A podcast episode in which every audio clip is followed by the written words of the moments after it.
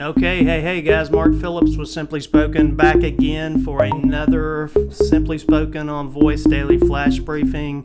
Good to be back with you guys talking a little bit more about Google I.O. and some of those announcements. Following up on yesterday, where we talked about increasing access for the disabled, there's another group that um, in the world, maybe it's not as prevalent in the United States, but it is uh, prevalent in a lot of countries where um, folks haven't learned to read, and they haven't learned to read for various reasons, including the fact that they, you know, spend a lot of time trying to survive and give their families a life, and they unfortunately didn't have time to learn to read. So, the demonstration was a, a young mother that actually could use the Google device to scan uh, ATM uh, text or text on product boxes on the shelf. And this enabled this young mother that could not read to then go and participate basically in life. You know, to she, this opened up a new world for her. And again, much in the same vein as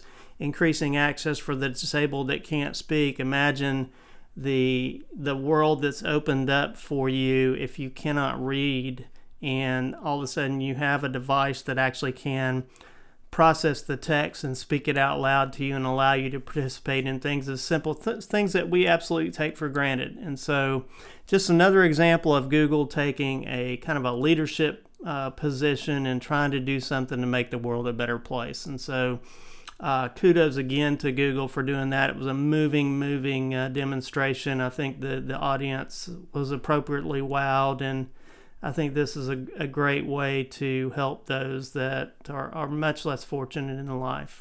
So, hey, we'll be back again tomorrow. Please do uh, take a minute to get over to the uh, Amazon Skill Store. Give us a good review. Simply Spoken on Voice Daily Flash Briefing. Thanks a lot, guys. Talk again tomorrow.